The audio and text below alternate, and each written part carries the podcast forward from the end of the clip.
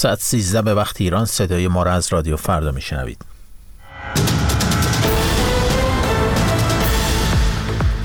خبرگزاری جمهوری اسلامی میزان مشارکت در انتخابات روز جمعه را 41 درصد اعلام کرد. انجمن قلم آمریکا صدور احکام سخت برای شروین حاجیپور خواننده ایرانی را محکوم کرد. 11 شهر در جنوب سیستان و بلوچستان همچنان در معاصره سیل قرار دارند. خوش آمدید به این بخش خبری من وعید پوروستاد هستم رأیگیری در انتخابات مجلس شورای اسلامی و مجلس خبرگان ساعت 24 جمعه به پایان رسید و وزارت کشور از آغاز شمارش آرا و تعطیلی تمام مدارس ایران در روز شنبه خبر داد. وزارت کشور هنوز میزان مشارکت در انتخابات را اعلام نکرده اما خبرگزاری رسمی جمهوری اسلامی آن را 41 درصد ذکر کرده. خبرگزاری مهر نیز میزان مشارکت در تهران را 24 درصد گزارش کرده که به نوشته شرق کمترین مشارکت در پایتخت طی 45 سال گذشته به شما می رود. در هفته اخیر شماری از فعالان سیاسی و مدنی و همچنین زندانیان سیاسی خواستار تحریم این انتخابات شده بودند. معاون نماینده ویژه آمریکا در امور ایران آبرام پیلی شامگاه جمعه در توییتی نوشت جامعه جهانی می‌داند که مردم ایران فاقد نفوذ واقعی در صندوق های رأی هستند.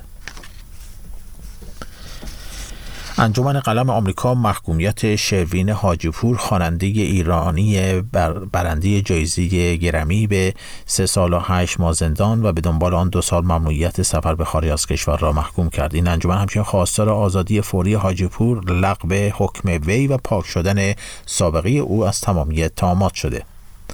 در وبسایت انجمن قلم آمریکا از محکومیت شروین حاجیپور به عنوان تلاش وحشتناک دیگری برای سرکوب صداهای مستقلی که مطالبات مردم ایران در کسب آزادی های اساسی را هدایت می کنند یاد شده.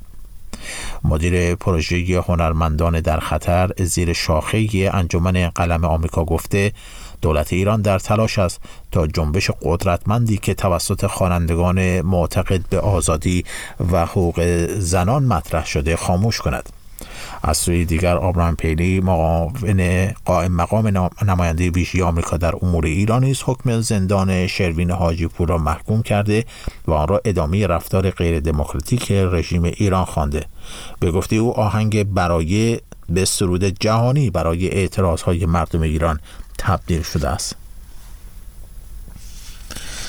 رئیس سازمان امداد و نجات هلال احمر روز جمعه گفت 11 شهر در استان سیستان و بلوچستان همچنان در معاصره سیل و آب گرفتگی هستند. معاون فرمانداری ویژه چهابهار اعلام کرد دست کم 131 روستای چابهار در معاصری آب هستند و به کمک رسانی فوری نیاز دارند. همچنین به گزارش منابع بلوش در دو روز گذشته برق و تلفن همراه در شماری از مناطق سیل زده قطع بوده است.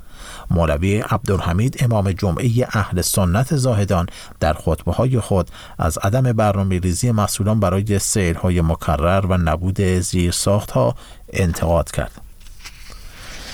زرتشت احمدی راقب زندانی سیاسی محبوس در زندان قزل حصار که از حدود هفتاد روز پیش دست به اعتصاب غذا زده دچار وضعیت نامساعد جسمی شده. وبسایت هرانا و منابع دیگر به نقل از یکی از نزدیکان آقای احمدی راقب گزارش دادند که او در ادامه اعتصاب غذای خود با کاهش فشار خون و بیحالی روبرو شده کف دستانش کبود شده و با کاهش هوشیاری مواجه است. بر اساس گزارش ها دلیل اعتصاب قضای این زندانی سیاسی اعتراض به اعدام ها و سپس اعتراض به پرونده سازی ها علیه خود و همچنین آزارهای مدیران زندان قزل حصار بوده. بر اساس این گزارش مسئولان زندان طی این مدت نه تنها به مطالبات این زندانی سیاسی توجه نکردند بلکه دو پرونده جدید با اتهاماتی مانند تبلیغ علیه نظام برای او گشودند. زرتشت احمدی راقب فعال مدنی و یکی از چهارده نفری است که نامه درخواست استعفای علی خامنه ای را امضا کرد. اما جو بایدن رئیس جمهوری آمریکا اعلام کرد ایالات متحده در روزهای آینده ارسال کمک‌های امدادی به غزه از طریق هوایی را آغاز می‌کند. آقای بایدن روز جمعه گفت ما باید کارهای بیشتری انجام دهیم و ایالات متحده کارهای بیشتری انجام خواهد داد. در روزهای آتی ما برای تخلیه هوایی کمک‌ها و مواد غذایی به دوستان خود در اردن و سایرین می‌پیوندیم.